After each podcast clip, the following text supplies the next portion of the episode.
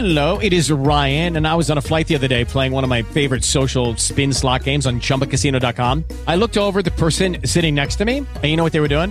They were also playing Chumba Casino. Coincidence? I think not. Everybody's loving having fun with it. Chumba Casino is home to hundreds of casino style games that you can play for free anytime, anywhere, even at 30,000 feet. So sign up now at chumbacasino.com to claim your free welcome bonus. That's chumbacasino.com and live the Chumba life. No purchase necessary. Group. Void prohibited by law. See terms and conditions. 18 plus.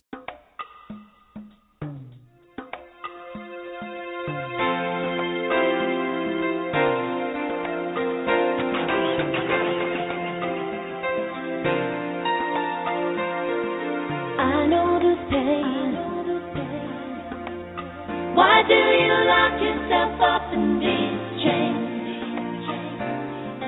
No one can change your life except for you. Don't ever let anyone step all over you.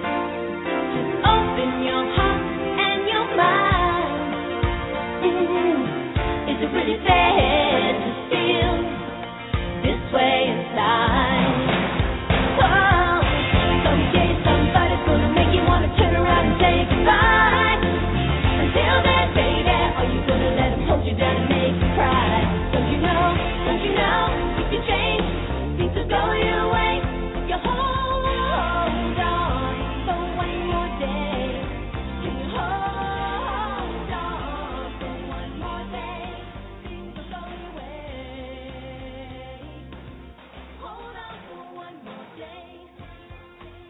Welcome to OCG Recovery Radio, where we discuss substance abuse treatment and recovery. You can listen live at blogtalkradio.com forward slash OCG Radio. Please note that the views and opinions of our hosts and guests are not necessarily the views of OCG, nor is it meant to replace professional advice or the advice of your physician. And now, here's our show, Roach on Recovery, with your host, Orville Roach. Welcome, welcome, folks, to another episode of Roach on Recovery. This is your host, Orville Roach, along with my producer, co host, and engineer, Mr. Chris Morales. Yes, indeed. 646 564 9909 is the number. 646 564 9909 is the number if you want to call in to speak to us. If you just want to listen to the show, you can go to our show website. That's blogtalkradio.com forward slash OCG radio. Again, that's blogtalkradio.com forward slash OCG radio. And if you don't have access to the internet and you just want to listen via the call in line, by all means, Make it happen. do so. So hopefully we'll make it through the show. We're sitting in the studio bunker, uh, being pummeled periodically by wind, rain, and hurricane gale force, uh, whatever is going on out there. So hopefully our, our wires and connections are uh, holding on for dear life. Yes, please. We don't need to go you- back to that issue in And if, and if you hear noise in the background, uh, We're being fired upon. That's that's the weather. So we're getting much needed uh, rain here in Northern California. So we'll deal with it. We'll take it. We'll accept it. So, sir, uh, let's uh, let's do a brief recap. Okay. I'm too miserable to do a recap. Still recovering from the uh, the the unforeseen, the unimaginable, the unpredicted. It can't happen trifecta. So why don't you why don't we just skip the recap and go right into Oh, so we can absolutely.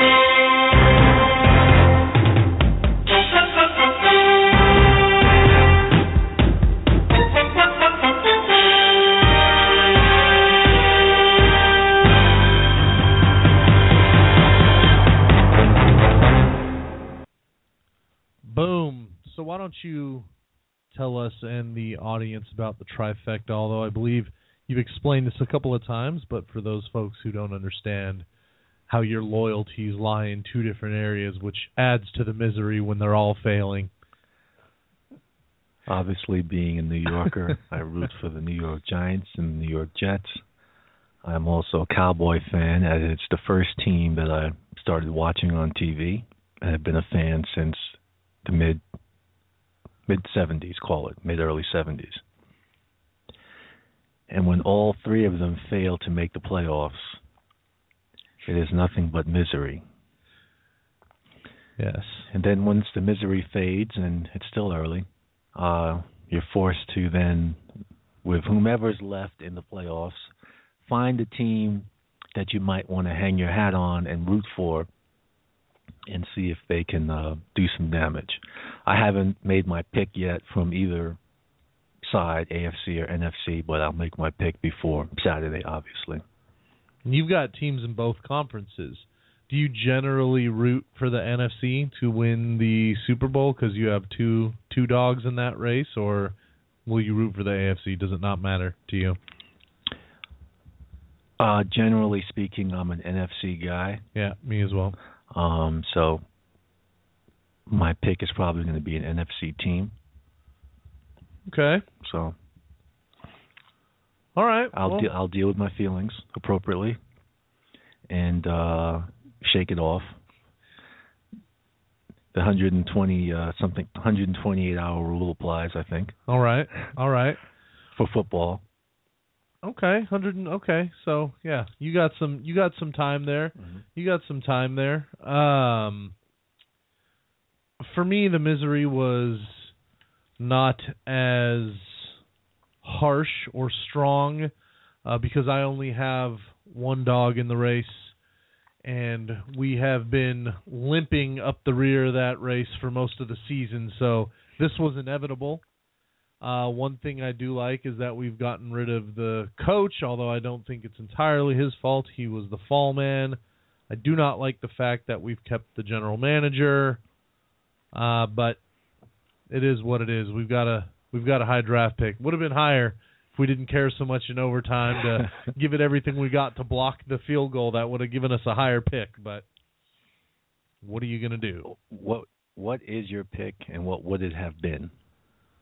It's not too bad, thankfully. Our pick is seven. It would have been five. Okay. So, All right. Uh, and just real briefly before we move on, your thoughts about Mr. Coughlin retiring? Great coach, been with New York for many, many years. Mm-hmm. He resigns, which I think is honest. I don't know if you know. There's some debate out there whether or not he would have been fired if he didn't resign, and they wanted to give him the respect of being able to say he resigned. Other people say no. They they probably would have kept him had he expressed interest in wanting to stay, but he chose to resign. It was that time. I believe the resignation. I don't believe it was a phony, a forced resignation. a forced resignation. I do as I well. believe he thought it was time after 12 years. And I agree with what I've seen in writing that when all is said and done and time moves on a little bit, all that's going to be remembered is the two Super Bowls. Not the crazy ways in which they've lost, the, the crazy seasons, you know, with like six straight losses to close out the year and, you know, all- of Right. that craziness of having to miss the playoffs in like six years out of the last seven, who knows. It's the two Super Bowls and the fact that they were both against the hated Patriots. that's that's exactly right. Yeah, that's all I'll remember. And One, one to ruin their uh, perfect season, and the other just uh, just icing on the cake. Yes. Yeah, no, that's definitely what I'll remember. And you know, not being from New York And or can I just say, and that should be very important to Bay Area 49er fans, because by planting those two losses on Tom Brady's record, in my Yeah, yeah, mind, the- the it debate with Joe Montana. It keeps Joe Montana free on top because he is unblemished. I completely agree. Okay. And um although I'm not, my friends from here are not necessarily New York Giants fans. I will edit that out of the recording, the podcast. by the way, what I just said. you can bet that we were all Giants fans when they were playing against the Patriots at the Super Bowl because of that exactly. And Mm-hmm. so we basked in the glory of the Giants, as Michael Strahan once said, stomping out the undefeated Patriots. 18 and one, baby. That's right. That is right. And uh you can go ahead. I am looking to answer your question about. Mm, no, the Jets actually don't draft until number twenty. Darn it. So they're they're down. All right. Giants number ten. All right. So there you have it. All right, let's go to our topic. This is a very interesting topic. No free lunch. The reason I term it as interesting is because even upon my entry as a resident into Daytop, no free lunch in whatever many fashions that you can say it. Because, you know, this saying has other ways that it's communicated. Right. Yes. You know what I mean? Both literally and metaphorically. Yeah, literally, figuratively, metaphorically, you got it. Any any way there's so many ways that it's communicated to you other than just those three words. right. Um and the way that it was emph- emphasized was even with the very smallest things. Now, let's preface all of this with that a lot of these things have changed. This is dating back 25 years ago, but let's just to give an example. You go and you go into treatment, and you you want to write home to communicate with your family. Right. Well, a pencil is required or a pen. That's right. You have to earn it. That's right. Paper is required. You have to earn it. An envelope is required. you got to earn it. A stamp is A stamp, required. yeah. You got to earn it. Now they have all of these things in abundance, enough for 250 people to, Mhm. you know, send mail out daily, weekly, monthly. Okay? But it wasn't just going to be given to you. They were initiating the process with the very smallest things of you got to earn it. You got to put in the sweat, you got to put in the blood, you got to put in the tears. There's no free lunch. Wow, so you mean not only do you want me to write home to communicate with my family to tell them how I'm doing, I'm safe and everything that's going on with me, keep them up to date, but you're going to make me earn the tools that I need to to write them. Forget about phone calls. That's not even on the horizon yet. Just old-fashioned writing. The old Pony Express. Pony Express. And you got to earn all the tools that you need to write the letter. Now, some say, "Oh, that's like that's like prison." No, no, it's not like prison. The goal was to establish from the get-go, and the way you do that is you don't start with the big things because there, there's there's a hidden message in there, a double message. One, there is no free lunch, so in order to do everything that you're going to do here in this treatment program, you're going to earn earn it. Right. The hidden message, which became a larger message later on in treatment, was going to be everything that you accomplish, the larger things, like the larger recovery, the larger sustained recovery, is going to require the same thing. No free lunch. That same mindset but we're going to get the ball rolling with the real small thing. So, can I have a pen? Can I have a piece of paper? Can I have an envelope? Can I have a stamp? Did you participate in morning meeting? No, I didn't. I just wasn't feeling it this morning. Did you drop slips to participate in the encounter group? Did you, you know, was your room tight? Did you get any, you know, did you get any points off on your room? Your bed was your bed tight? Were we able to bounce quarters off your bed? Remember, I'm talking 25 years ago, folks. Official hospital corners, GI, Ex- exa- uh, standardized Yeah. official New York State hospital corners.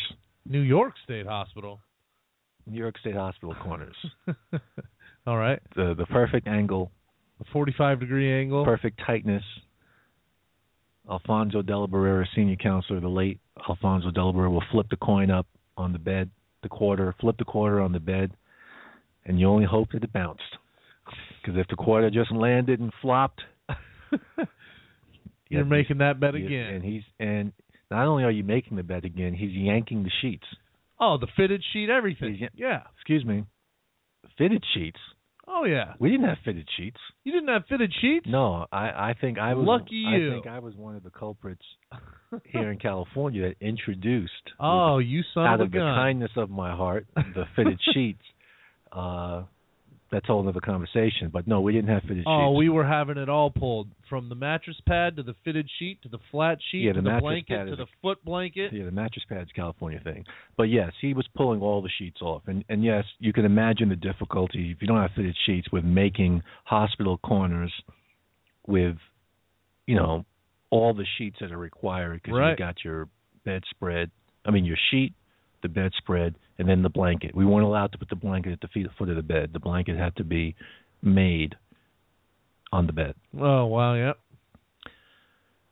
So, you know, these are the things that would be asked if you went to the coordinator's office um, or the business office, which at Swan Lake was the business office slash dispatch office, seeking supplies. You know, as a younger member, you don't have supplies. You know, you haven't. You know, your family hasn't sent you stuff yet. You know what I mean? And even if they did, they would be held. You know what I mean? So even if you were fortunate enough where your family was sending you envelopes, writing materials, uh, stamps, and things of that nature, you weren't getting them. Right, right. They were being they were being held held, in the staff in, office. in your name. They were being held, okay? Because even though they were being sent by family, you were still going to have to earn earn these things. And so that's how they started the, the process off with just these small things, and then these things became that other thing. It's amazing how all these things tie into larger things because you wanted to write home so bad, so you would do the necessary things to get the pen, to get the paper, to get the envelope, to get the stamp, whatever it was.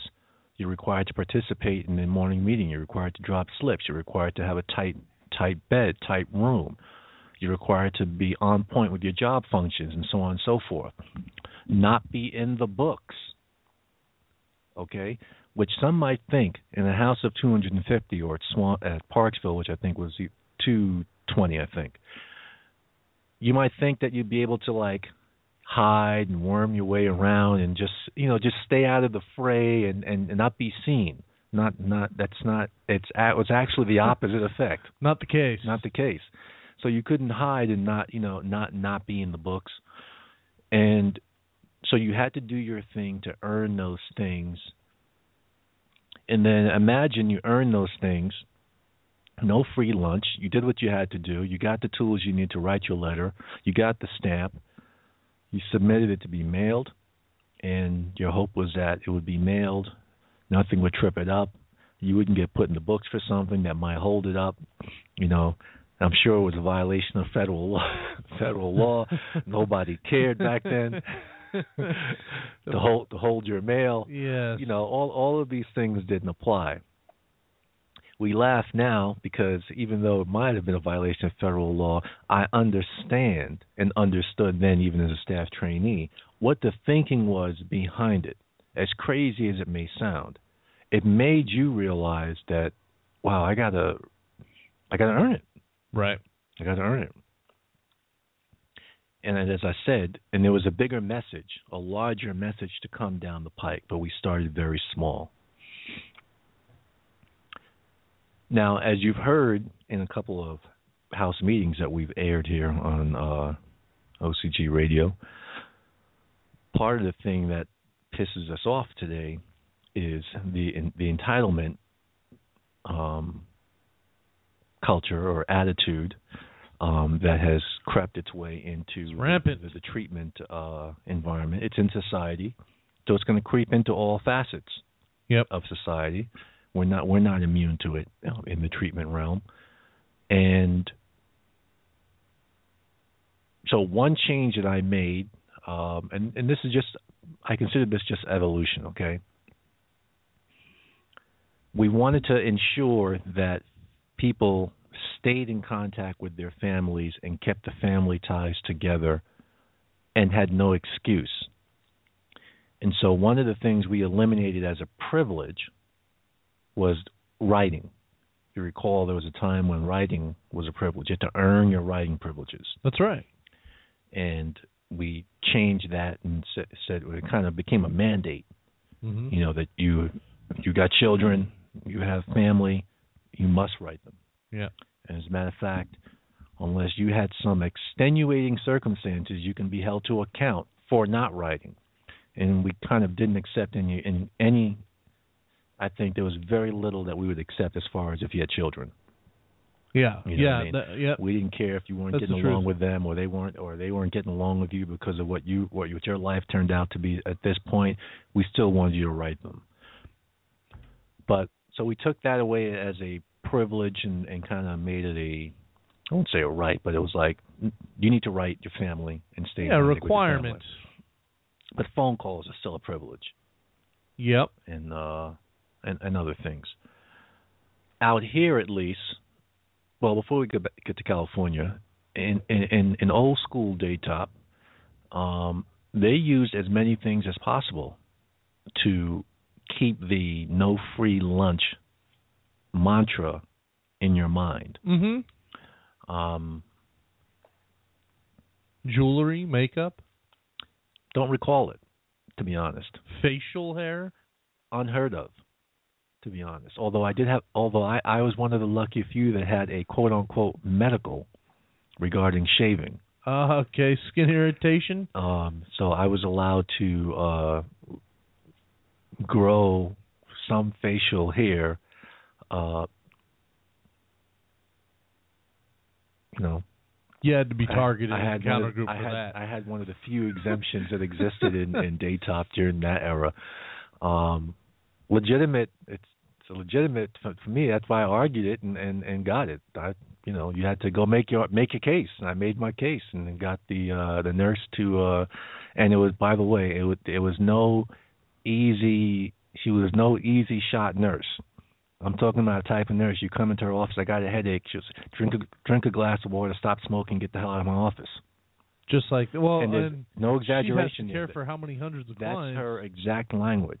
hmm I got a headache. Okay. Drink more water. If you smoke, stop smoking. Get the hell out of my office. It's perfect. That's my kind of nurse right there. I always say she cured me from ever seeking a headache tablet. Whenever I, I don't, I don't suffer from headaches or get them that often, but if I ever do, I never resort to a headache tablet because she cured me from it. So that was the nurse. But anyway, I think as addicts, the way Daytop took you in, let's say even in the entry unit, they kind of started the ball rolling with no free lunch because it was new you know coming out of the addictive life regardless of how you were raised and what you experienced once you got into your addictive life lifestyle and especially if you were in there for a long time all of that stuff was forgotten.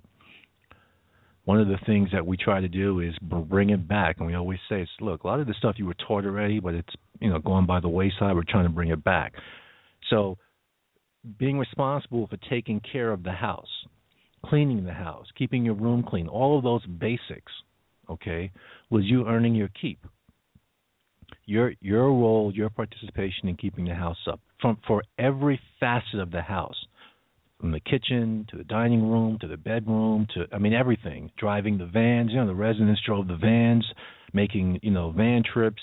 The, the residents were the ones responsible for the operation of the house overseen by the staff.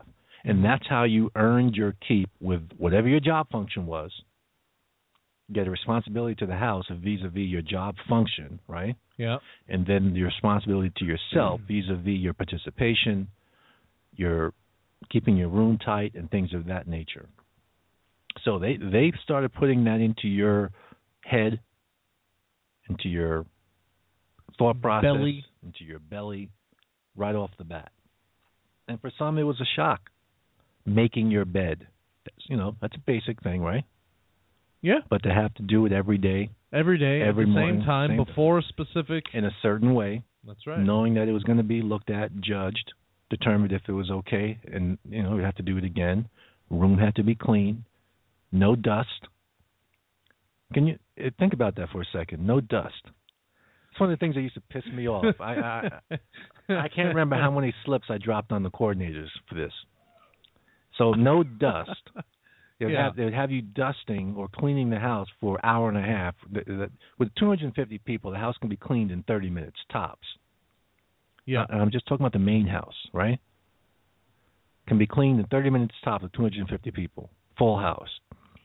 But they got you going for an hour, hour and a half dusting. This is where the the, the term dusting the same light bulb for 20 minutes came from. Because you got to always be moving. If you're not moving, someone's booking you for slipshotting, not pulling your weight.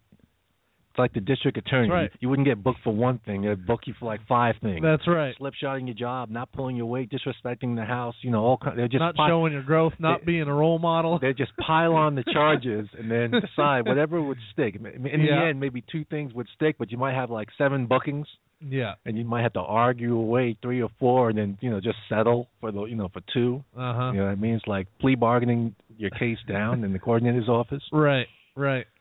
Yeah. That's uh. That's how it would go. Yeah. They they they could turn one into six real quick and That's why here, it's a lot of times when we're doing staff trainings or in staff meetings and we're talking about client behavior, and an example comes up of what a client did, and I can rattle off like five things the client can be booked for out of that one behavior. oh It's, it's- easily. It's, not just the that they didn't, uh, you know, empty the garbage bin in their room. You know what I mean? So that's the one that might be the main booking, the the, the root booking. But I can find four things on top of that: having a bad attitude, disrespecting their roommates. you yeah. know what I'm saying? Oh yeah. You know, a lot of things I can add on for the coordinators to confront to to find out where this person is at. I it reminds me. I used to um, I used to have to pump the brakes on the adolescents. And now, mind you, these are kids, so many of them would act out of spite. Mm-hmm. And let me tell you, watch one kid who was disrespecting staff or acting out cost the family their movie for the night or whatever it may be. Mm-hmm. And he walks over a tissue in the hallway that was against the baseboard that was the same color as the baseboard that was even hard for staff to see. And uh you're uh you know um accepting uh accepting trash in the hallway, not being a good role model for your little brother, um uh let's see Disrespecting the house. disrespecting the house, um, not doing your uh, job functions properly if they Mhm. were a house crew member, uh, they could turn they could turn disrespecting the expediter into disrespecting chain expediter, uh, expediting Dis- team. disrespecting staff, disrespecting yourself, disrespecting the environment, uh-huh. disrespecting the philosophy of of, of Daytop or OCG. yeah, we can pile on all, a lot of charges from one single act. right. With the the ultimate point being, we laugh, but the ultimate point being that we're trying to enforce the thinking of our topic. Right. Now, if let's move into the clinical aspect, and we're still staying with with with Daytop. So we're in our encounter groups, which which was kind of like the major group um, of of that time. Um, there were no gender groups and things of that nature, but the real the real deal was the encounter group, and it was really self help. You had to really go get your treatment, and if and if you didn't go get it, then that was on you. So what did it mean? What what does it mean when they said, "Well, you got to go get it"? Well, you got to participate, and you participate. You got to drop slips. You got to. So dropping slips is like a responsibility for yourself, but then there's a responsibility of participating in the group by uh, confronting others, confronting a situation that might be, you know, become Yeah. be known in the group, so on and so forth. Holding your peers accountable, other members of the house accountable, the chain of command accountable, things Right. of that nature. And there's no free lunch in that. What do we mean by that? What are you talking about? There's no free lunch in that. How do you make that connection? Well, in order to do those things, you have to be willing to put yourself out there. You got to be willing to take the incoming fire that's going to come back at you, especially if there's a subculture in the house that you're trying to, you know, weed out Yeah, get out. there's Mhm. going to be incoming against you. There's going to you you might you might become the target, you know, because of what you're confronting and what you're going after. Okay, do you have the fortitude to withstand that and stand up for what's right, stand up for what should be happening in the house? That wasn't all the case. But see, there's no free lunch. You don't get to stand up for what's right without without people gonna you know coming against you Right. for the position that you're taking. And I experienced that. Some of my peers experienced that. You heard in some of our phone calls when Horace and, and Basil talked about how we as a pair kind of went after the house, went after the chain because we knew they were dirty. We and we made a pact that we were going to go after them. You know, not in a you know evil you know get back at them way, but confronting them on what they were doing, why they were doing what they were doing, and how was that right how are you able to come in front of the family and say one thing, but behind closed doors, you know, in the darkness, you're doing something else? Mm-hmm. And so we said, no, we're not. We're not going to accept that. And that's basic. We're not going to accept that. There was a uh, every now and then there's a post in the online groups, one of the daytop groups, that I have to comment at, at length on. And last night there was one. Someone, and I don't know what era the person was from.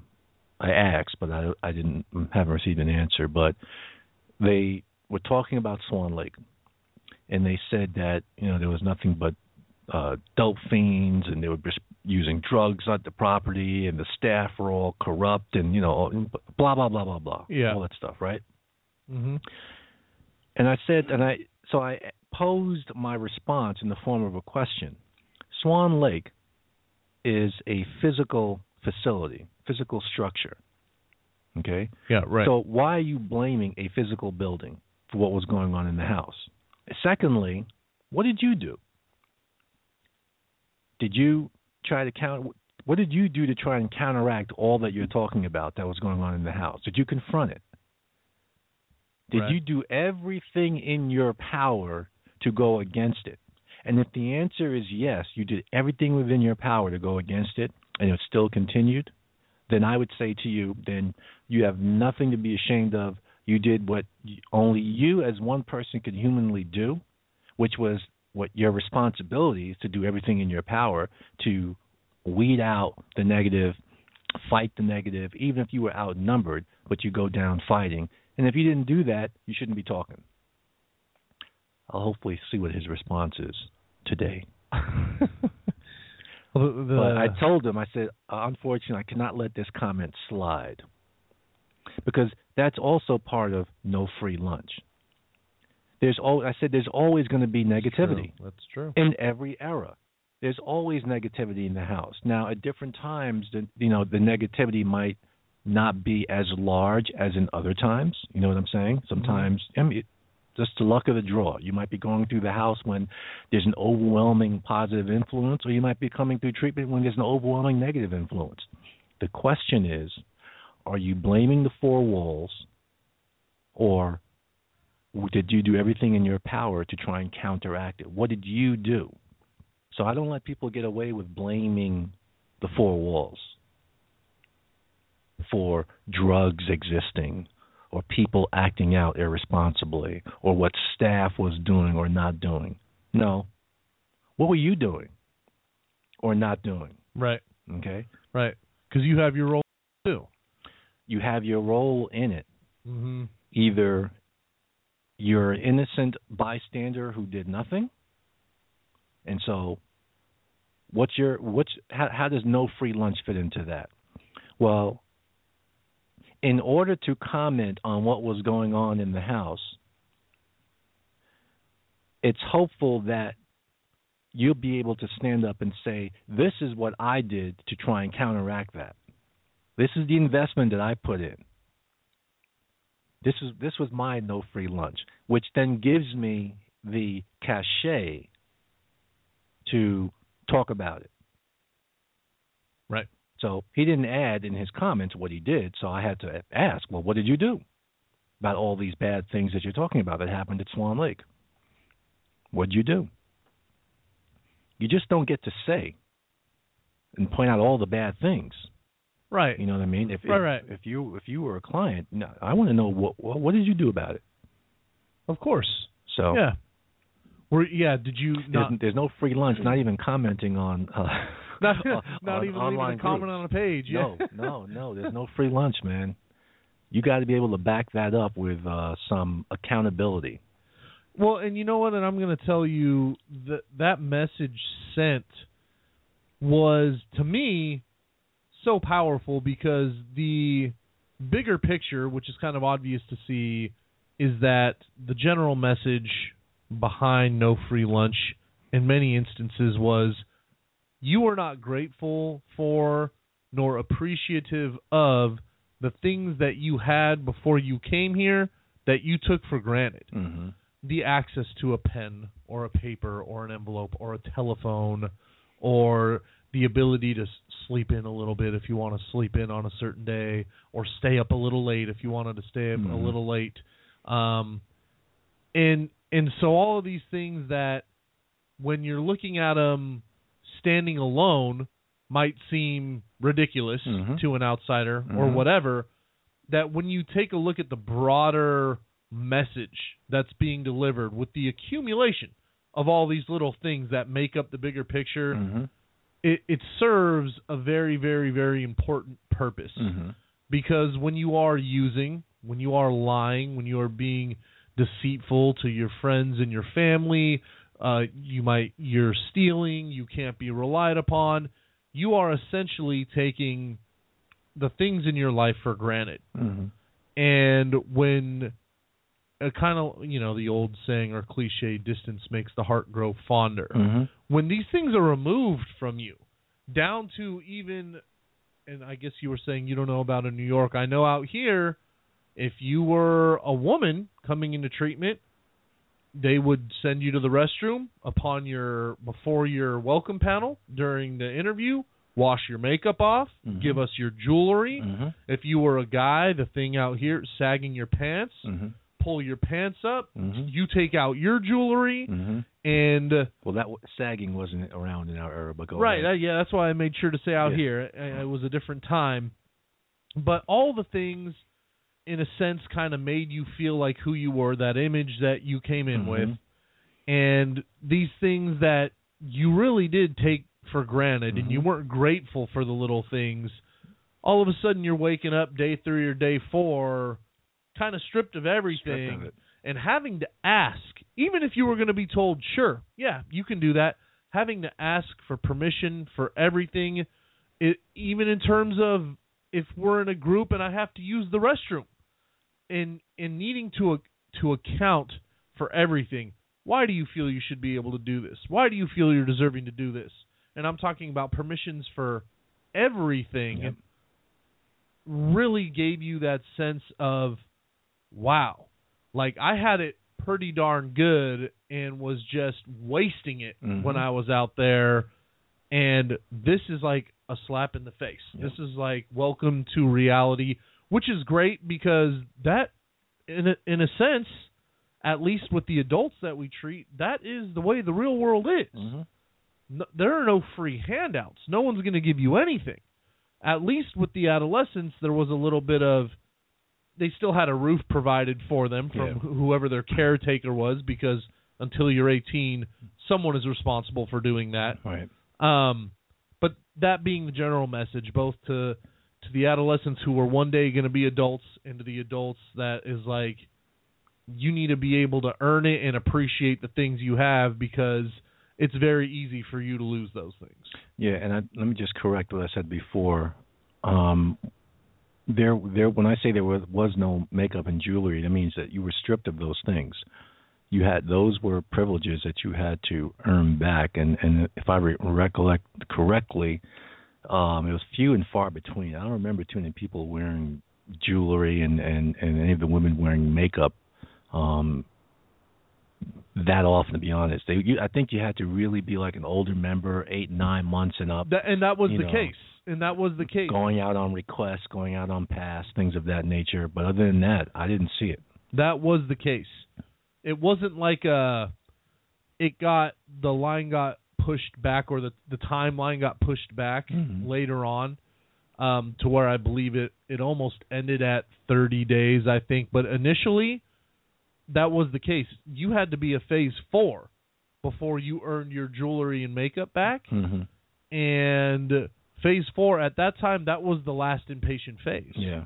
before you were going to leave. Right. And so, yeah, essentially you didn't have it for your entire treatment. hmm This is like like you said, maybe you're on going beyond requests. You're probably going on job search, or you're about Yeah. to go out there and get back. Okay, now you can wear your makeup and jewelry. Right. And as as uh, fate would have it, these women who or or girls who d- absolutely did not want to give up the makeup or jewelry, guys as well, hmm when they got to that phase four, uh, hardly any, if there were, went back to using it the way they used the it coming in. Yeah, the level that they were. Uh huh.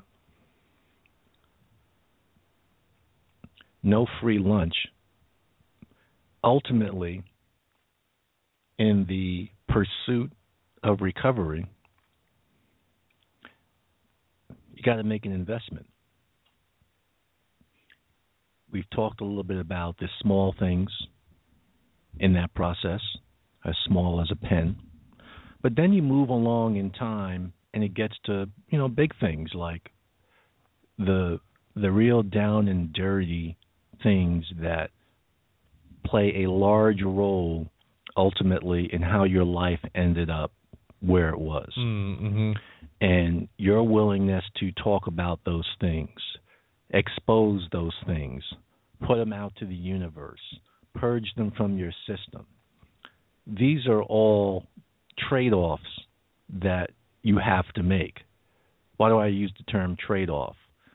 Well, not everybody wants to do that. Not everybody wants to share dark secrets. Not everybody wants to expose traumatic experiences in their life. Not everybody wants to put things out there that played a role in in their in their you know choices that they've made, which caused them to end up where they are. Mm-hmm. But the trade-off is required for the ultimate goal to be achieved, and that's where the struggle is. Um, and you know, in in being asked one time by a resident, you know, what is you know what's the hardest part of your of your job as a counselor, and I responded by saying it is trying to convince another human being that they can get through life without using drugs. Mm-hmm.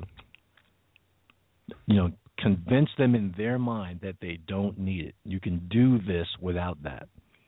And it requires a lot of and this is why, you know, it was very easy, you know, in the staff training program, this is why you start out with 20 and end up with 3 because your your motives have to be true and correct. And you have to really want to help people because it's going to require a lot of energy to do that. A lot of energy to enforce, cajole, uh, impart, advise, suggest that look, you got to pay the piper in some way, shape, or form. And in Right. some ways, paying the piper is just about what you're talking about, what you're sharing, what your experience was. In some ways, paying the piper is suffering through withdrawal. You know what I'm saying? If mm-hmm. you were a heroin addict, you know that's paying the piper. It is, yeah. You know what I mean? So in some way, shape, or form, there, there's there's going to be. It's not going to. It's, there's no free lunch. You're going to pay in some way, shape, or form. But there's an ultimate. There's a reason why you're doing it. You're not just doing it out of just sheer exercise.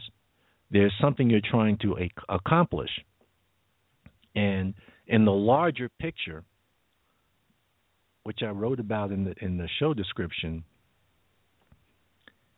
I said, you know, this particular unwritten philosophy, which by the way, lest I forget, wasn't one of the originals that was posted on the wall, and I'm just talking to Swan Lake. I don't know about Parksville.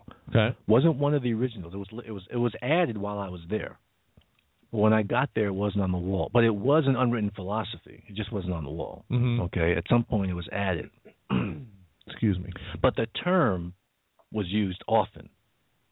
Okay, so I wrote this unwritten philosophy of life is a must in capitals in order for one to fulfill what they may need, what they may want, or what others may deem they need in order for them to move forward. So it's not Mhm. just what you think. Yeah, right. It's what other people may say, you know what, this is what you may have to do in order to move forward. So Through the eyes and hearts of others. Exactly. So I also wrote that sustained recovery doesn't exist without it because at every stage of the process is going to require something from you. It's going to be, you know, it's like you putting a coin in the in the coin box to keep this thing going. hmm At every stage of the process is going to be a toll, a toll, so to speak. Right. You got to pay the toll. Right.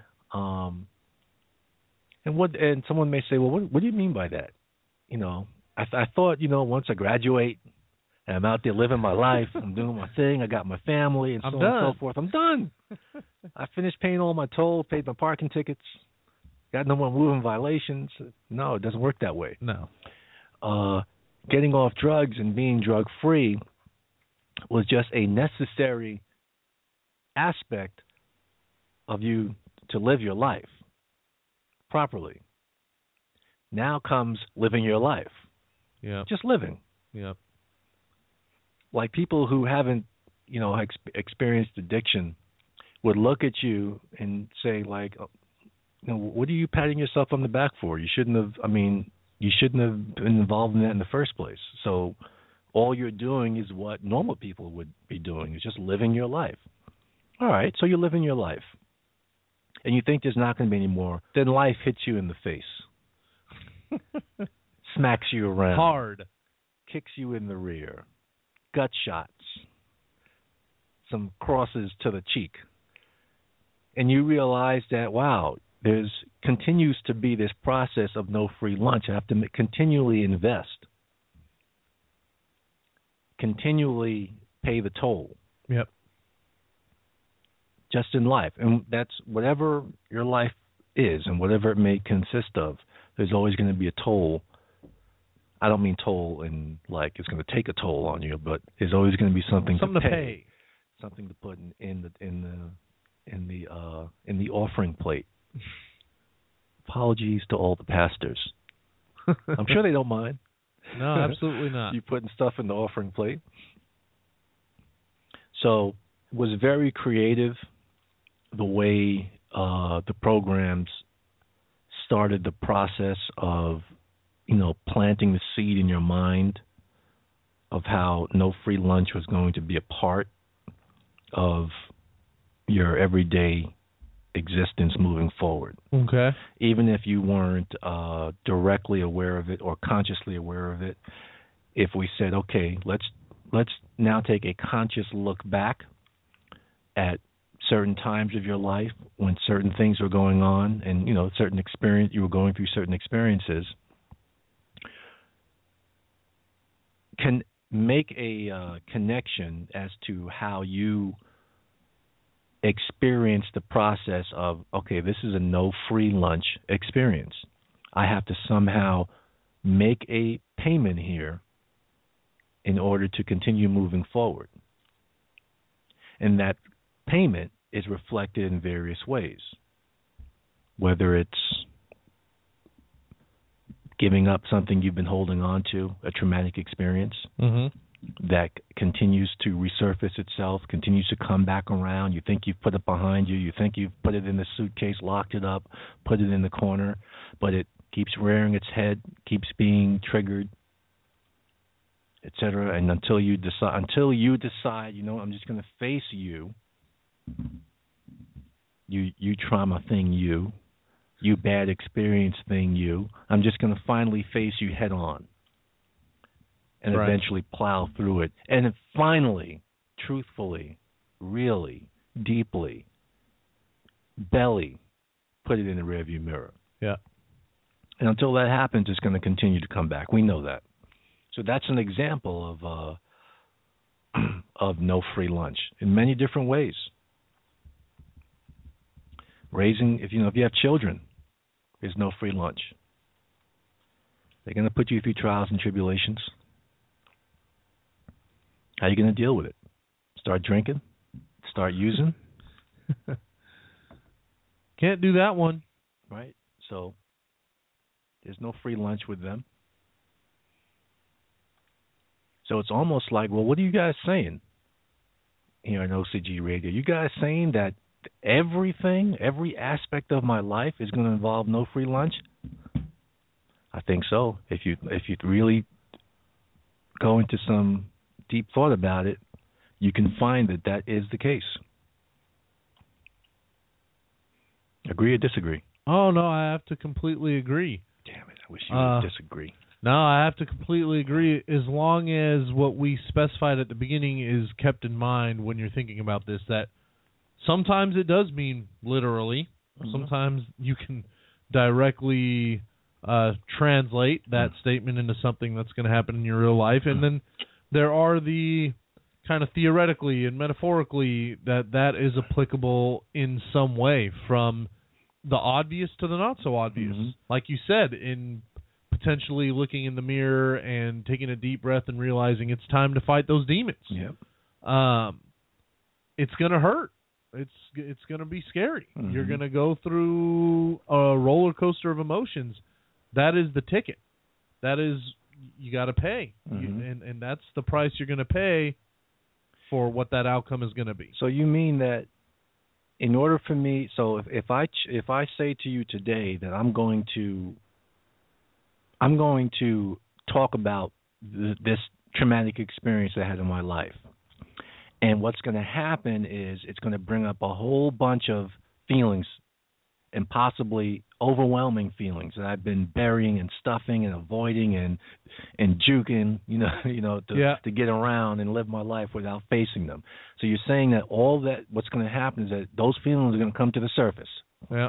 I'm going to let them come to the surface, and I have to find a way, with help or without help, depending on what it is, to face it, res- accept it, resolve it, you know, whatever applies. hmm Um, and that's my, you know, paying the toll. That's my ex- exercising the no free lunch concept. Is that what you're saying? That is exactly what I'm saying. And by the way, and just a little, a little nugget, uh, a little story, if you will, briefly Shoot. about how I was got, and we can call, we can actually. This is the one time I circumvented the no free lunch Mhm. over in your parts. I think you recalled the highway because I couldn't, but I told you what my experience was. Uh, I believe we were driving. Oh man, I want to say from where is it that you have a niece that goes to school in upstate New York? I remember oh, Plattsburgh. Plattsburgh. Pla- okay, Had, had a niece. She's out of out of school yeah, now. Yeah. So we were driving from somewhere, I believe, south of Plattsburgh up to Plattsburgh, and there are just these. No matter what exit you take, almost there's these little toll booths. Yeah, we get you. We, Okay. We, we get you every five miles. Yeah, about it, right? And I'm like, this is odd because I'm not crossing any kind of bridge. I Yeah. don't think, but um, They're called toll roads. Okay, so I pull off. And I'm I'm in a car with uh with the Hillsboro hobo, as we've so affectionately coined. By the way, since I haven't paid them in years, eh, back in the day, it used to be a nickel, a dime, a quarter. What was it when you went through? I want to say it was two bucks. Wow. Okay, go ahead. Yep. And so, all of us being from California, we're not seeing any water. We have no idea what this is. Mm-hmm. So we're kind of slowly approaching it, five miles an hour. I don't know. Maybe they just keep track of car flow in this area. East Coast politicians are slick. They know how to get money from you. Don't worry about it. Don't worry about it. We got you. so I slowly pass the booth, and then I notice a guy in there. So I put the car in reverse, and I roll down my window, and um, I noticed a flash. So I think something was snapping the plate. Yes. This is a plate of a rental, by the way. Yeah. So we asked the guy in the booth, man, I don't know. This is new to me. Do I have to pay you? I think I just saw a flash. He was like, well, yeah, normally you could pay a couple bucks, but if they already flashed you, don't worry. You know, go ahead and go on through. I'm not going to charge you now. I'm sure they'll send you something. Mm-hmm. So okay, thank you. Put it in drive. Flashed again because I had reversed through it. So double pay. Double ahead. pay. So anyway, when the vacation's over and I'm returning the rental, I tell the guy at the counter, "Hey, in this area of New York or whatever, there were these and he knew what it was, and I said it was flashed twice, so you know it, it's obviously connected to the plates, so the bill is going to come to you guys. I said I'd like to pay you whatever it is I owe because I don't want this to become a huge problem. We live back in California. Mm-hmm. He said no problem. He said um if just give me your n- you know name and info or whatever, we'll keep it with this license plate and Mhm. if something like that comes in, we'll call you and you should just be able to pay over the phone or whatever. Mm-hmm. I called, I checked in maybe twice, a month after and maybe 3 months after and the guy after 3 months said we haven't received anything, so you're you're free and clear. So somehow circumvented Um, uh you're, ne- you're never free and clear in New York, but go ahead. and so and so that's it. So I never had I never had to pay, but who knows? There may be a ticket out there with my name on it, and I go back to New York, and they'll ask me to step outside the vehicle.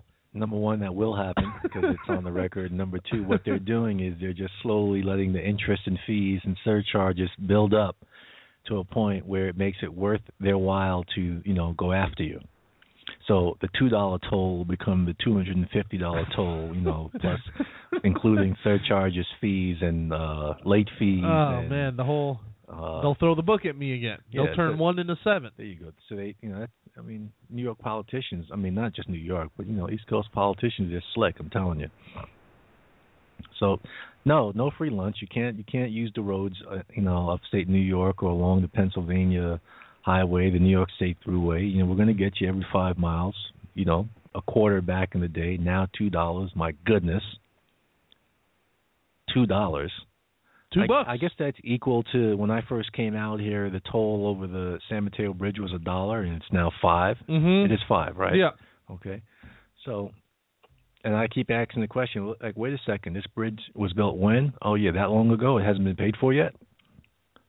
Uh, it's never been fully paid for because there's maintenance and upkeep and everything else that has to happen, even if once it's f- the full the full financed amount has been paid off. Right. And I know we're sliding off topic here, but how many cars pass through here every day? Five hundred thousand. Okay, multiply that times Oh, five. Times believe th- me, five I have. three hundred and sixty-five, and you're telling me that's that's not enough for maintenance and upkeep. So you need another dollar.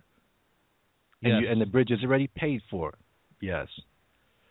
All right, let's not uh don't get me started. Don't get me started on those subjects. So, no free lunch.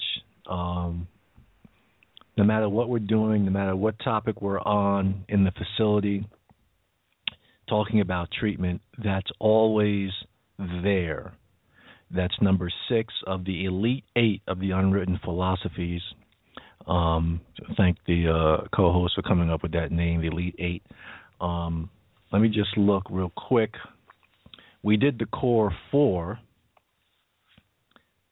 honesty, act as if, trust in your environment, and responsible love and concern. That's what we chose as the core four. And then we said we were going to do four more, and we just called the whole group the Elite Eight. So number five was you can't keep it unless you give it away. We did that uh, a show or two ago. Um, today we did no free lunch, and then we're gonna um, do two more to complete the uh, Elite Eight. We going Sweet Sixteen after? No, I don't think we're gonna go Sweet Sixteen. I don't think so. Although The Elite um, Eight is good. I, I, you know, the list of philosoph- unwritten philosophies I have, you know, are some that have never been posted, but that were probably around way back when, but um, they weren't publicly put on the wall. I think as time went on, they pared away, added, like for example, the Monsignor added, you know, this was maybe in the late '90s, if I can recall. I think restitution. Yeah. Okay. Uh-huh. I was so happy when he added that. Why was I so happy? Well, obviously, back east and out here, the majority of our clientele was coming in from the criminal justice system. Right. Okay. And not only did they have actual, excuse me, restitution to pay, right? But there was always restitution to the family, restitution to the community, restitution to society. Okay? Yep. and the various ways that you make that restitution. And out here, the way we kind of, for lack of a better term, enforced it was as a part of the, the process of of progressing through treatment, we had volun- volunteerism as one of the requirements. So you know you had to go. Vol- uh, did you ever volunteer at the uh, senior Yeah. facility down the block? From Not there? at not at the senior facility, but there was um the- they would find people who just at- needed at- volunteer work at Wedgman's nursery. The in the community. Yeah. No, I volunteered some at the YMCA. okay YMCA right around the corner. And then there was a homeowner, an elderly woman who just needed help, and maybe she put it online. I don't know how he found out about Mhm. this. Who lived in the community? But we made people volunteer Right, to give to a give, bunch to give back to the community that you took from in negative ways. Right. She needed a bunch of stuff dug in her backyard, and it took me and a couple of the guys hours. Yeah. But yeah, we volunteered. Right. So that I I was very happy when he added restitution because I think it needed to be pronounced as an unwritten philosophy Right. for clients to see on the wall that that's yeah that's part of the process Mhm. restitution in whatever fashion not just in the money you may owe to the criminal justice system i.e. for the crime you committed Yep. but restitution in other ways Yeah, and maybe I'll ask you one real quick. Uh, tap into your knowledge here. One that I believe I saw on the wall. We maybe like 15 years ago, uh, but haven't seen it since. United we stand, divided we fall. Did Uh, that ever make the official list, or was that cut at some point? Or um i never heard of that one okay, i never heard of that one well that answers that. um, I tell you what I did hear. It was never on the wall, but I, what I did hear and, and have used ever since was uh, uh, "all for one and one for all, but every man for himself." And- All right. And and and the the person, the staff person, I think it was. Um, his name will come to me. I see his face. He was fired, by the way, in front of the family, as a matter of fact. But I was only a two month member when it happened. But the point he was making was, we're a family Right. okay in theory we're a family so we're going to rise up and fall as a family right Yep. but ultimately ultimately you walked in our doors by yourself hmm you're going to theoretically walk out our doors by yourself even though you might take a friend or two with you hopefully you know in theory but you're going to walk out you're going to walk you know standing up upright shoulders back you're going to walk out via the way you crawled in or sometimes i told clients you slithered in under the door and you're going to walk out of this program Yeah. but no i never heard that one All right. you know some people made some stuff up Yeah, that but, happens. uh, Catchy, nonetheless. Yes, yes. All right, sir. We're at the top of the hour. Uh, right on time for our top of the hour music break. Why don't we do that, and uh, then come back for our recovery support time? We will certainly do that. We do see that we have a number of callers on hold, those who have been listening and those who plan to speak to the host. We appreciate all the participation. As for those callers hol- uh, holding to speak to the host, we will get to you on the other side. And there's no free lunch. You know, ho- holding and waiting and Whole listening time, you're paying your of, ticket. Pay, there you go, paying the toll. That's it. We'll catch you guys on the other side. No free lunch.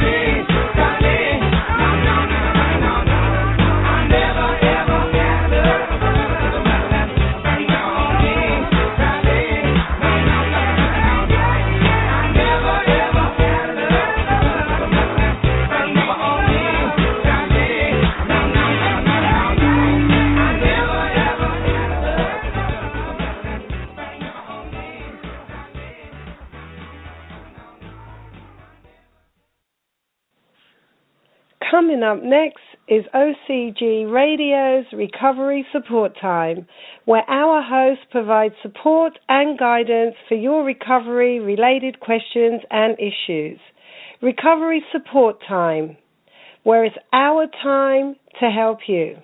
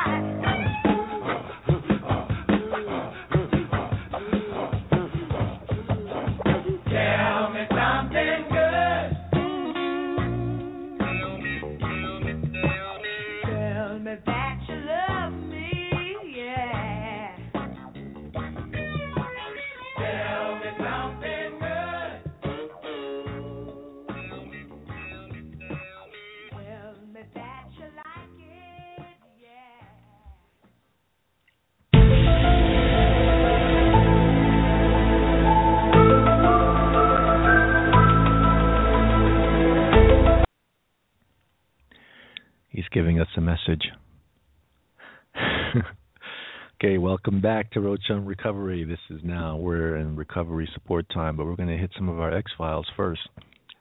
We're, we're now just getting to. I think the date on this one is uh, is June. So we're we're catching up, folks. We're catching up. So this is from Raul from San Jose, California. Why do relationships become dysfunctional once people start using drugs? Because the focus becomes the drugs and not the relationship. The relationship becomes with the drugs and not with the person that you're supposed to be in a relationship with, the other human being. So the two are incompatible. You can't be a drug user, a drug addict, and have a healthy, successful relationship because you're always going to be. So, which one is it going to be? Is it going to be you're cheating on the drugs with the person you're with, or cheating on the person you're with with the drugs? It's one or the other because the two aren't aren't going to exist healthily at the same time, obviously. So that's why they're a relationship becomes dysfunctional when people are using drugs, Raul. And even when people stop, doesn't mean automatically the relationship will become functional or healthy. That's going to take work. Even when drugs aren't involved, relationships take work. No free lunch. Got to earn it. Clark from Missoula, Montana where the producer tells me it's right now 29 degrees. 29 degrees, 3 mile an hour wind, 65% humidity. And my understanding is that you only see a couple of foxes and bisons out there. A couple foxes, bisons, and some local state school football stadium. All right. What is a good way to feel good naturally in the recovery process? In the recovery process, huh? So, the way we learn to feel good about ourselves, build our self esteem, our self confidence, and get those, uh, what do they call endorphins? Endorphins, yeah. Right? Uh, you know, duplicating and just rushing, Multiplying and multiplying. moving That's and- the word I was looking for. Multiplying and moving about. Yep. Uh, is you know setting some goals for yourself, accomplishing them, and you'll be surprised at the natural high you feel when you accomplish a goal that you have set. We start small, small goals. We do that in the treatment environment, small goals. I want to earn this privilege. I want to earn. I want to become. I want to uh, get to this level on the chain of command. I want to become this, you know, within the house. Little incentives. Yeah, right. And when you accomplish it, you feel good about yourself. Mhm. So you're slowly building your self-esteem, and and the same thing can apply. It doesn't have to, you know not only in the treatment environment but outside. And it's a never-ending process. By the way, you don't stop setting goals. You're always setting goals for yourself: daily goals, uh, short-term goals, medium-term goals, long-term goals. It keeps you motivated, keeps keeps you pushing for something, regardless of what it is, as long as it's positive and constructive. That's right. So let's see who's next. Dylan from Richmond, California. Would you have any good advice for impulse control? I'm going to have to go to mom on this one. Let's hear it. Mom always said just count to 10 before you uh, react or respond. One, two, three, four, five, six, seven, eight, nine, ten, and I guarantee you, whatever was ready to come out your mouth, whatever you were ready to do, you would have had time to allow the brain to kick in, and for you to listen to your brain. See, the brain. See, people are sometimes under the misconception. Clients would always say, "Oh, I didn't think." I said, "That's not humanly possible. You always think, but the split second you disregard it. Mm-hmm. Mm-hmm. Very true. The brain the brain comes into play. Say, oh, that's not right. That's wrong. You disregard it, and then you do something different. I said, think about in the animal kingdom, they don't have the luxury of never thinking. See, if a frog is sitting out there on the pond minding its whole business, out on the lily pad, and if it was not aware all the time of what's going on around it, it would get eaten. Period. Okay? So it could never not be thinking.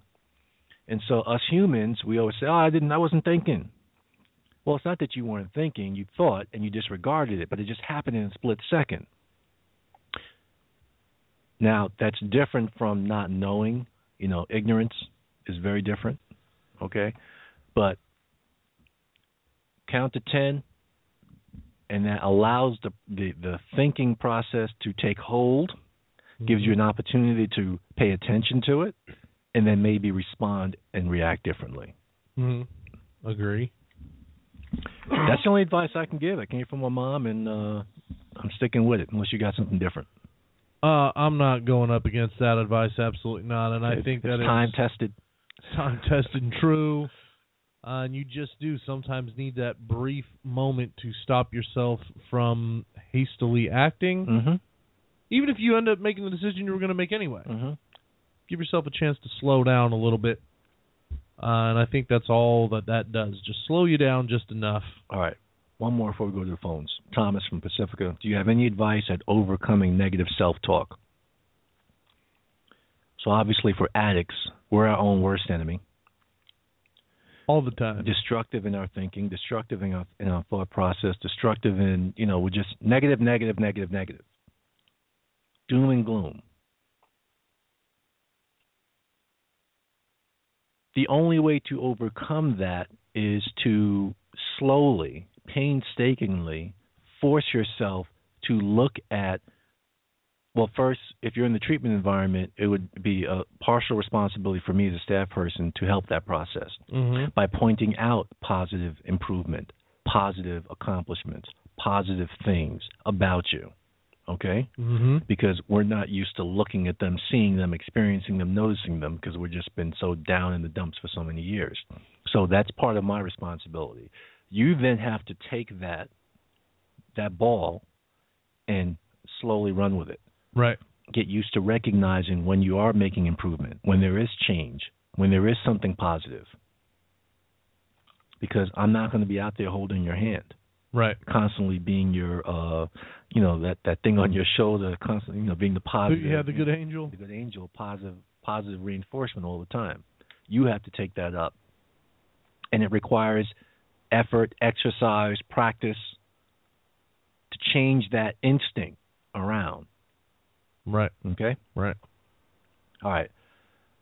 let's go to Mike, who's been holding a long time. Mike, welcome to the show. Hi, how are you doing? Good. Okay, so uh, my question is first um, a little bit of background is I am in a uh, treatment facility, um, and last night in um, a group it was let out that somebody was a sexual offender. Um, I myself have um, am a victim of uh, sexual molestation, and I have a daughter that is also a victim of that. So there brought up a lot of feelings for me um, surrounding that. Now I hear part of the uh, one of the unwritten philosophies that are talked about is uh, forgiveness, and it's uh, really difficult for me to even want to be around the person uh, to um, talk to him or anything. And so my question is, is what kind of process do I go through to being able to forgive that and and move on with um, my treatment. Are you have you or are you addressing the um, the personal experiences that you've had? Um, a little bit, not too much, no. Okay. Once you start to engage in addressing your own personal experience and come to the come to a resolution with that okay you will be unable to for lack of a better word tolerate the knowing of someone else who in in you know in their experience played a role in their life in something that you also experienced, but on the receiving end. So they were a perpetrator, and you were on the receiving end of the same, something that they did, not to you personally, but to someone else. And mm-hmm. you're you're not going to be able to quote unquote forgive that person because you still have to address your own personal issue and work through the forgiveness process with your issue. Okay. And once you accomplish that, and there's no time limit on that because that's a traumatic experience, okay? So we want the ball to get rolling. Our topic today was no free lunch, by the way. And this is a perfect example of where no free lunch is applied, meaning, well, in order to get that ball rolling, in order to start that process, in order for me to get into this experience that I had that has caused me so much pain and so much hurt, so much trauma, you know, what am I going to have to do? Well, you, you're going to have to revisit that pain, revisit that hurt, revisit that trauma. Okay. When you're ready. When you're ready but I want you to know that that's going to be a part of the process. And that's going to be the the door you're going to have to go through in order to get to the other side, which I know is your ultimate goal. You want to get to the other side where that experience will no longer impact my life negatively. Yes, and when you correct. right, and when you get there and you encounter someone that has been a perpetrator, okay, your response would be different. Okay.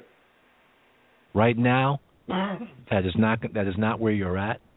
There is no expectation for you to be there.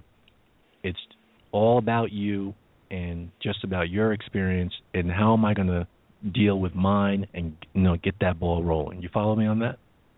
Yeah. So what I hear you saying is pretty much is um, to pretty much take the awareness off the individual that I'm in in my environment right here and focus more on what's going on with me inside and the trauma that surrounds that. Yeah. Look at that person as just a trigger to that trauma. Okay brings back the memories, brings back the experience, and so on and so forth. but don't project it onto them. Okay. It just that person and that person making it known, you know, whatever that they made known, just rams home to you that wow, I have my own personal stuff in that area that I got to deal with from the victim side. Okay. And once you deal with that and get to a, a what I would call a good space, a good place with that, then you can better encounter people who, you know, are coming for lack of a better expression, coming out of the closet as perpetrators and trying to, you know, rebuild their lives. Okay. Okay? Yeah. All right, I hope that That helps. makes that makes sense to me. Okay. Okay. Thank you. That's, you're very welcome.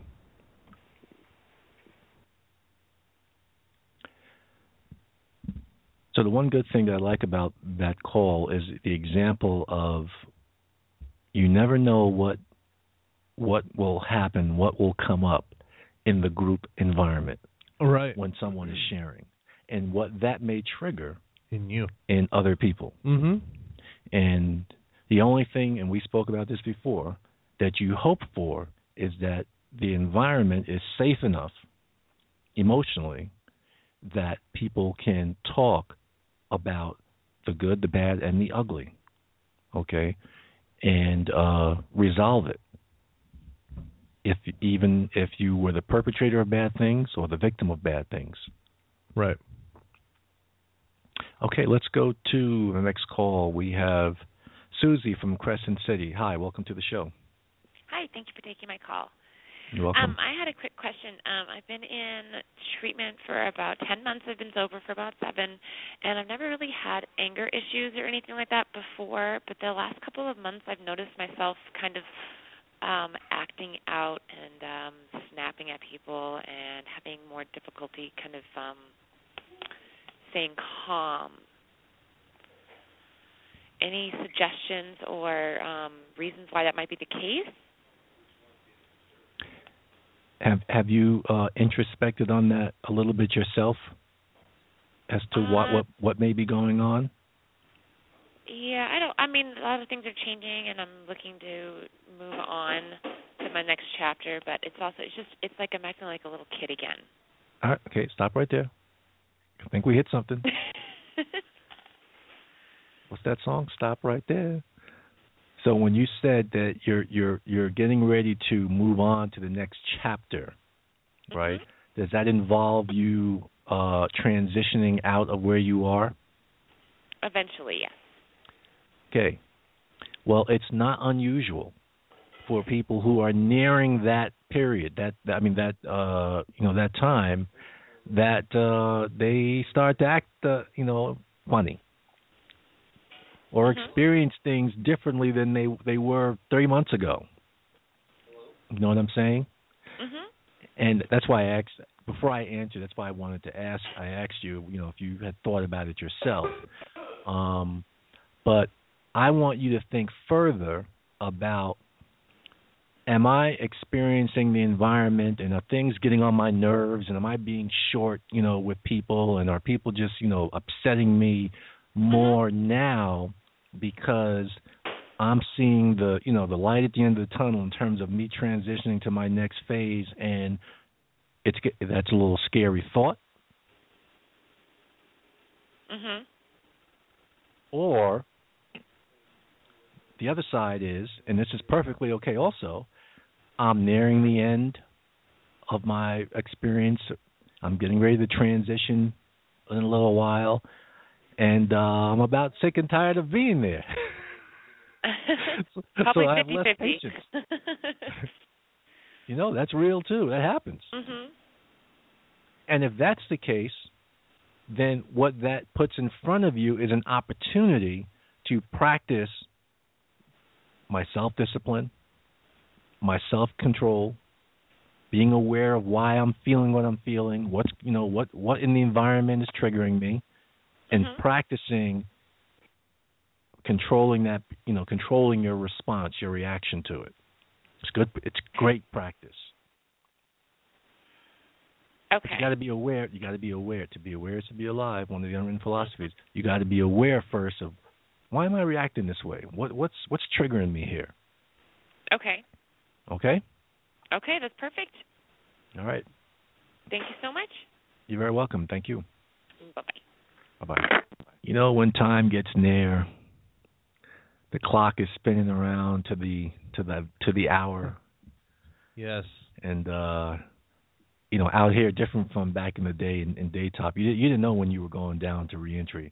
They would just tell you the day before, you know, tap you on the shoulder and stop. You're going down the next trip. And it wasn't like you knew a month in advance or Sure. two months in advance. Whereas out and where we do treatment is you kind of know what you know what your target Target date. zone is. You know what I mean? And as it gets closer, it gets more narrowed. And yeah, this is the day. You know what I mean? Which uh, can cause some, you know, issues. Fear, yeah. You know, and or you know you're just you know you're you're ready and you know you're you know you're still there and you know you're just waiting for the days to go by as you're ready to transition out and you your patience is short with people. You're ready to that. go. Yeah. You know what I mean? So both both are real. Both are real. All right, let's go to uh, Paul, calling from Redwood City. Paul, welcome to the show. Thank you. How can we help you, sir? Uh, my question is, why is it so hard not to relapse? Why is it so hard not to relapse? Or to relapse, excuse me. Okay. Why is it so hard? All right, let me ask. Let, let me see if I can rephrase it for you. Do you mean? Are you saying? so easy to relapse? Oh, there we go. Okay. Why is it so easy to relapse? Yeah. Okay. Well, it depends on where the person's commitment lies. Okay. You know what I mean? Have mm-hmm. have they committed to have they committed to a life of recovery? If, I mean, if they have, and I use the word commitment because commitment is is is a very strong word, different from a promise.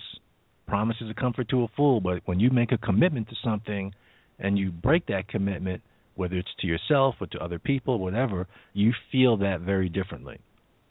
So if you have committed to a life of recovery and doing positive and constructive things, that lifts the burden of worrying about relapsing and all that stuff away from you. Okay. If you haven't committed and you're still, you know, in flux and you're not sure, you're undecided, you know, and you're you know, you just don't know where you stand, well then yes, that will bring doubt and concern and worry into the picture. Mm-hmm.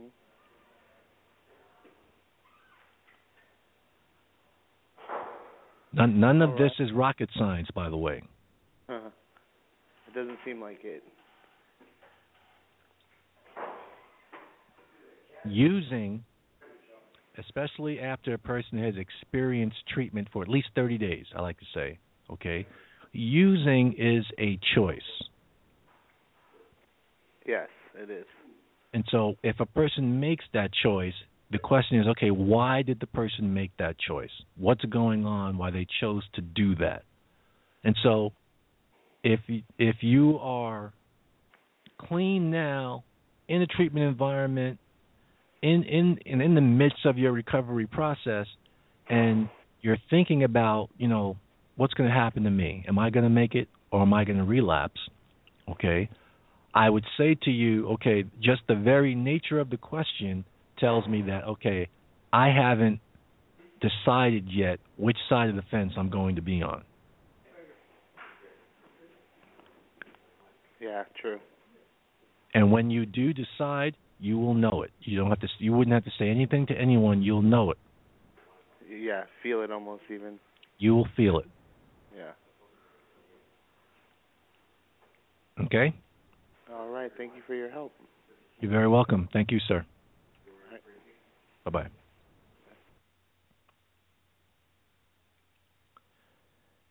As we've mentioned many times, that's that what we've defined lest we be uh, attacked by the uh, the religions of the world. We've defined it as almost a spiritual experience when someone makes that decision to change their life and put the negative parts of their life behind them. And the burden's then lifted. You're no longer focused on, you know, what's going to happen when I go out there. Am I going to use again? Am I going to, you know, am I going to am I to relapse? Is this going to happen? Is that going to happen? No, all the energy is now focused on what am I going to do to improve my life? Do I need to go back to school, finish school? Do I need to resume employment? You know, the, the positive, constructive things. How am I going to get my kids back? What are the steps I need to take? Whatever it is to rebuild the life, that becomes your whole focus, rather Right. than the energy being wasted on. I don't know, you know, I'm not sure, you know, if this, if I'm, I'm in this recovery thing for the long haul. You know that that weed, you know, smells good. You know, I think about it a lot. You know, and you know maybe I can just do one hit of meth a week, or you know, if I'm an alcoholic, maybe just one drink. You know, on the weekends, you know, one beer. That's the stuff you start thinking about. Negative reservations if you don't talk about it. It's okay, by the way. Let's let's be clear. It's okay to have those those thoughts. Oh, of course, natural. Okay, it's okay. But what we say is, talk about it, bring it out into the open, because it tells it says two things. Number one, it's real, and number two, it tells us that you're concerned about it, and that's why you want to talk about it. When you don't say anything, when you don't talk about it, nine and a half times out of ten, you're going to eventually feed into it. Usually, that's the case. All right, let me uh, hit another X file real quick.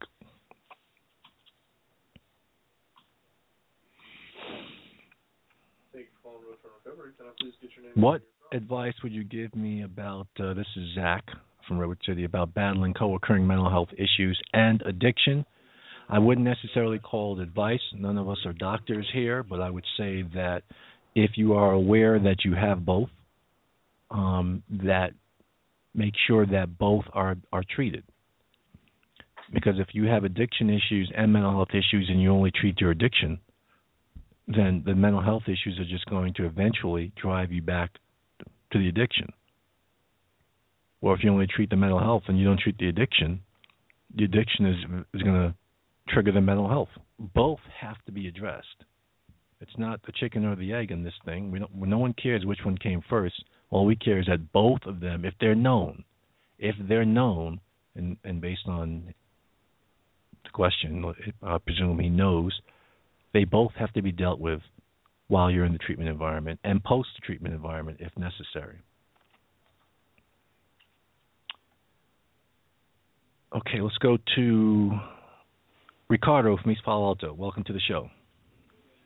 Hi, um, so I'm in recovery right now, and I have a 16-year-old son, and he comes and visits, and I think he's using. Is there any way that I can verify that? Have you asked him? No, I haven't. I haven't. I don't know how to, would I go about me asking him, um, because I don't want it. I don't want him to, you know, just walk away and leave, and him not coming to visit me no more, because he is part of my recovery. But No. I think that No, Ricardo. Let me slow you down. Are you, uh, you're his father, right? yes, Okay. You're going through your recovery process, right? I'm going through my own recovery process. Yes. Right. Part of that recovery process is also becoming a father again. Okay? Okay. And yes, I understand and it's a hundred percent normal that you would be concerned. I don't want to dig I don't want to, you know, you know, really get to the to the to the nitty gritty on this because I don't want to push him away and have him not come and see me and strain the relationship. Okay? But what does your gut tell you? Well, my gut tells me to, you know, confront him about it and ask him. No, no, I'm sorry. Let me rephrase the question. What does your gut tell you in regards to whether or not you believe he's using or not? Well, my gut tells me that he is currently Okay. using. then you ha- then you have as the father, okay, you have the right to ask him that question. And you can ask that question in a loving manner. You could say, "Son, you know, based on what I've seen since you've been visiting me or, you know, however you want to word that part, okay? I'm concerned, okay? It appears to me that you might be using something, okay? Is that the case?" if he gets up, responds in an angry. Fa- oh, by the way, how old is he? You said 16. 16. Okay. If he gets up, angrily, you know, who are you to accuse me? Pushes the chair away and walks out. Okay. What does that say to you? that he is that he is using and he doesn't you know want to confront the fact that I want to tell him that I'm concerned and I want him to stop. I think you hit the nail on the head. I would be more concerned. I See, if that was the reaction, I would rather see that reaction from him, okay, than him to sit in front of you. Your gut is telling you, and you're and you and you know you you know you if you've been out there doing your thing, your gut knows what your gut knows, and if your gut is telling you that he's using, and you ask him, and he sits there calmly, looks you right in your face and says, "No, I'm no, Dad, I'm not. I'm not using anything. What, what, what do you? What's what's what's the problem?" Okay, I would be more concerned about that answer than about the angry response. Right. So it kind of goes both ways, hand in hand. So I should be worried. Because if he sat there calmly and said and said to you, "No, Dad, I'm not. I'm not using anything. Why? Why? Why, why would you think that?" And don't let him. Don't let that. Don't let that. That. That's a very slick flip, by the way. When they say, "Well, why would you think that?" Because he's he's just flipped it back onto you. Don't let that happen. Don't even respond to that. But if he responds in that way, okay, then and but your gut is still telling you that, okay, the only place you have to go from there is to not dig any further, but let the game be played. There's nothing you can do. Right. But if he gets up angrily and and and you know and throws the you know pushes the chair and you know and says you know well what are you what are you accusing me of why are you saying blah blah blah blah and then you know and walks out madly you know you hit a nerve and now he has to explain his reaction Yeah. now he might say well I, I was I was so hurt and angry by that you would think that I would be doing something like that that still doesn't explain away your gut feeling Yeah, it is not. That's not going to explain my gut feeling about me. Ex- Exactly. And so ultimately, this is the ultimate thing. Ultimately, regardless of which way he responds, you have no control over what he's doing ultimately. But let's say he responds angrily but comes back. You know what I'm saying? Comes back the next week to the visit or or comes back in the room after responding angrily, that gives you an opportunity to continue the conversation. And what the message you're sending him is that I'm not going to be done with this conversation until I'm satisfied. Even if I find out the truth is that you are using. Right. Because me as a father, Because- I'm concerned for him. Exactly. And as a father, even if he's even if you find out he is, you're not going to run from him. You're not going to, you know, ditch him. You're not going to throw cast him to the side of the road. You're going to try and give him some truth. You're going to try and give him some knowledge. Well, who are you? Well, look at where I'm at. Yeah. I'm the best person in the world to give that truth to you. Exactly. So don't let him flip it. All right. Good stuff. Okay? All right. Thank you. Thank you. Bye bye. Bye bye. Gotta watch those sixteen year olds. Uh, yeah. Well, we we have twenty something years experience dealing with them in in in the facility that we Mhm. had, so we we know all of the uh the games. Mhm. But it's a uh it's a learned skill uh confronting the sixteen year old mind. Oh yeah. Huh. So It certainly is. Especially when your gut is telling you something that's going on, and there's there's nothing that they're showing you to remove that feeling. Yeah, oh no, exactly. It's um it's a skill that defies logic. We'll just say that. Logic cannot play a part in dealing with a 16-year-old mind. no. You got to look at what's being presented, no matter how ridiculous it looks, sounds, appears, and you got to just deal with that. None of it may make sense, but your mind has to be able to roll with that and not get, as I was saying, don't don't get allow yourself to be uh, slickly sideswiped right. by their responses. All of a sudden, you find yourself in the position of you're the, you're on the receiving end of confrontation. Right. when you opened up the confrontation, all of a sudden they're confronting you. Who are you? Talk to me and ask me that question. Don't let them flip it. Don't lose focus. Exactly. All right, let's go to Ashley from San Mateo. Hi, welcome to the show. Hi, thank you. You're welcome. How are you? Good.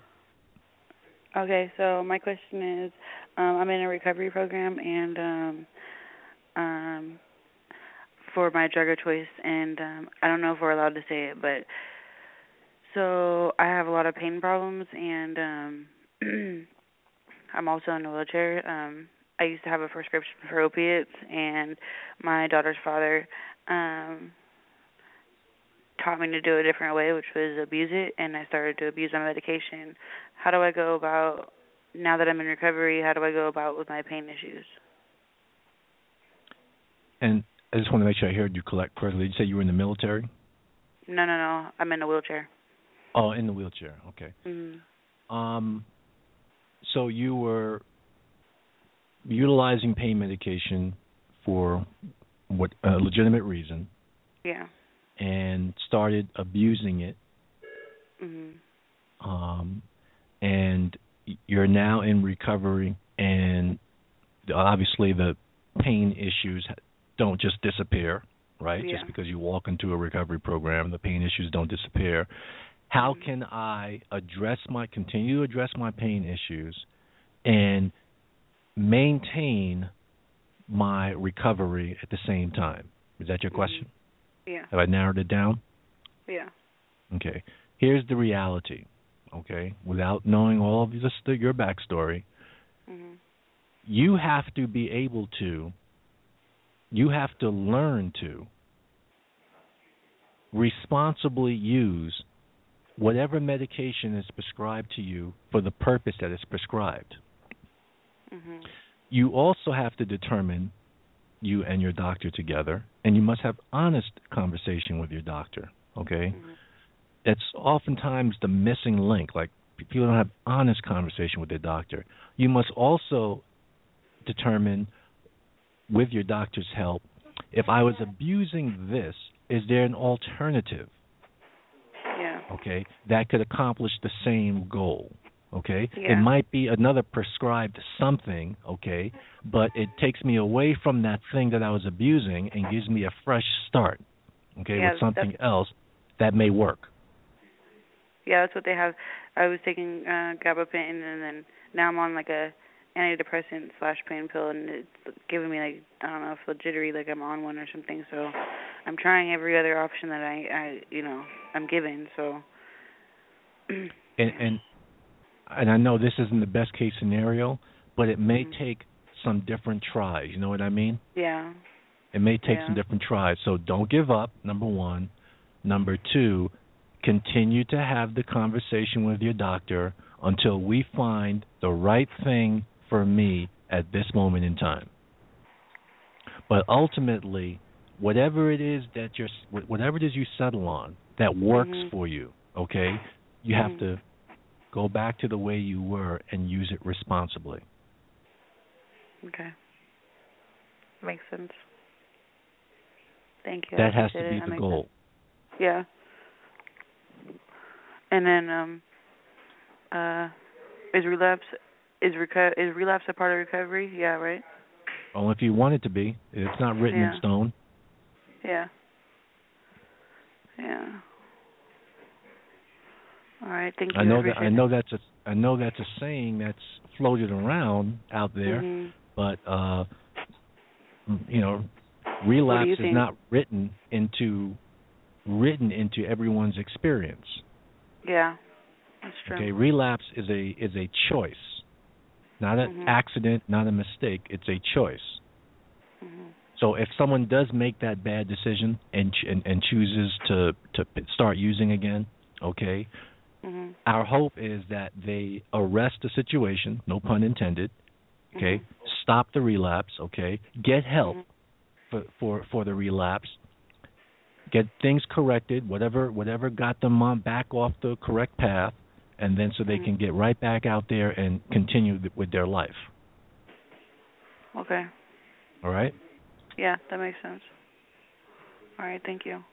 Thank you. I appreciate it. You're very welcome. Bye bye. All right, bye. it's hard for you know when people have you know, legitimate you know things that they take medication for, whether it's pain medication or antidepressants and things of that nature, Mhm. right? Psychotropic medication, etc. Um, and if you know they've experienced a time where they abused it, Right. you know, I mean, you know, from where we work, we've got people who've crushed up uh, uh, cough med- cough pills and and snorted it and, and just crazy stuff. But um, you you have to reclaim, you know, your proper existence. Hmm You know what I mean? And if you have something that's you know is a, like you, you might be permanently disabled and you have you know chronic pain or whatever the case may be, and if pain management involving medication is going to be a part of that and is not that's not going to change just because you walk into a treatment program, then that means you got to you got to be committed to doing the right thing. Otherwise, we can tell you what your cycle is going to be. Right. How are we on time, sir? You got about three minutes.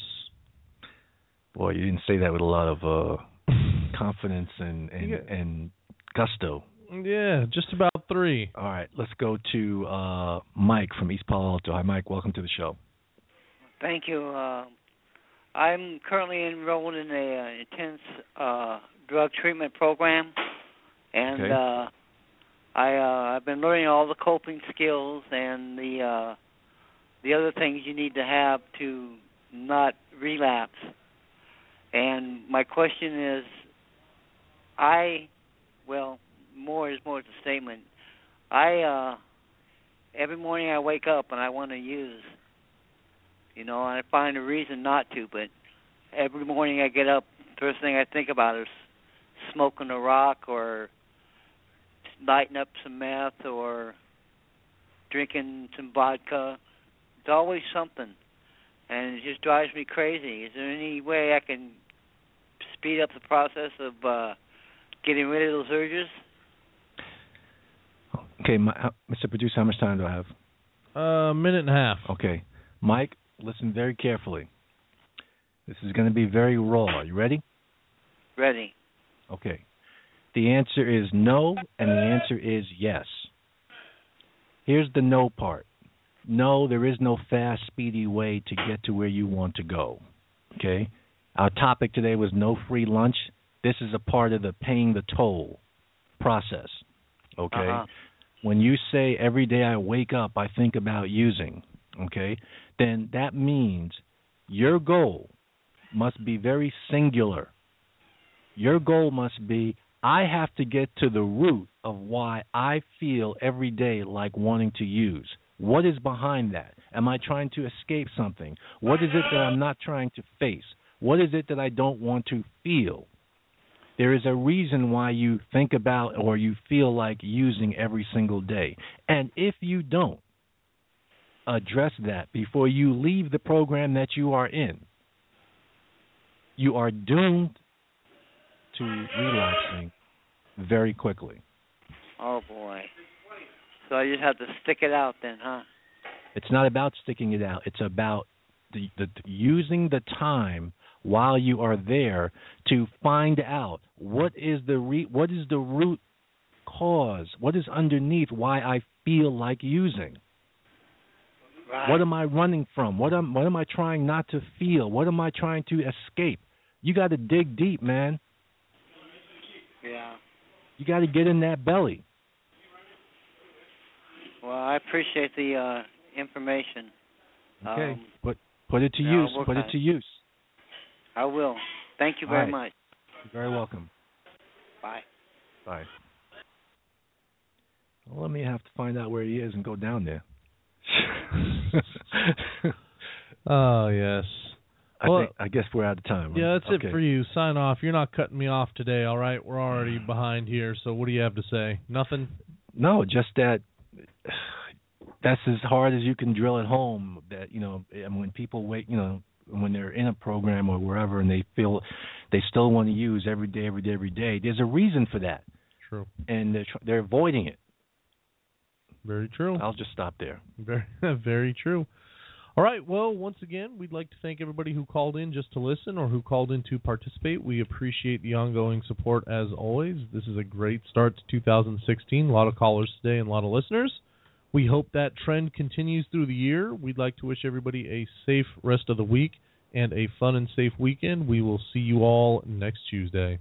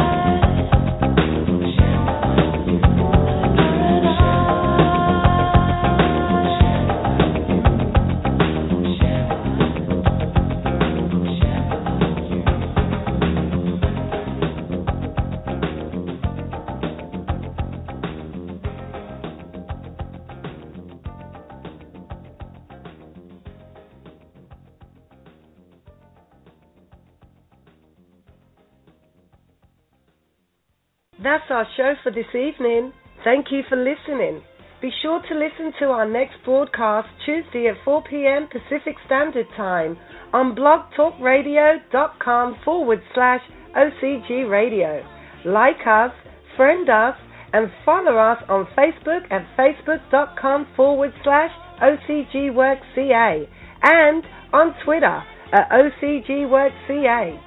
You can listen to podcasts of all our shows on iTunes under Roach on Recovery or on our Blog Talk Radio homepage. This has been a presentation of OCG Recovery Radio.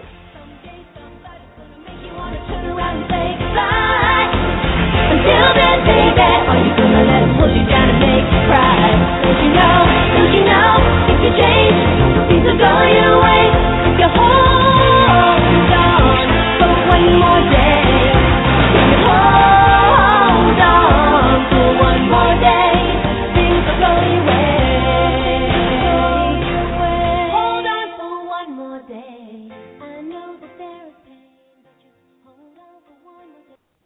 Judy was boring. Hello. Then Judy discovered ChumbaCasino.com. It's my little escape. Now Judy's the life of the party. Oh, baby, Mama's bringing home the bacon. Whoa, take it easy, Judy. The Chumba life is for everybody. So go to ChumbaCasino.com and play over 100 casino style games. Join today and play for free for your chance to redeem some serious prizes. chumba ChumbaCasino.com. No purchase necessary. Void where prohibited by law. 18 plus terms and conditions apply. See website for details.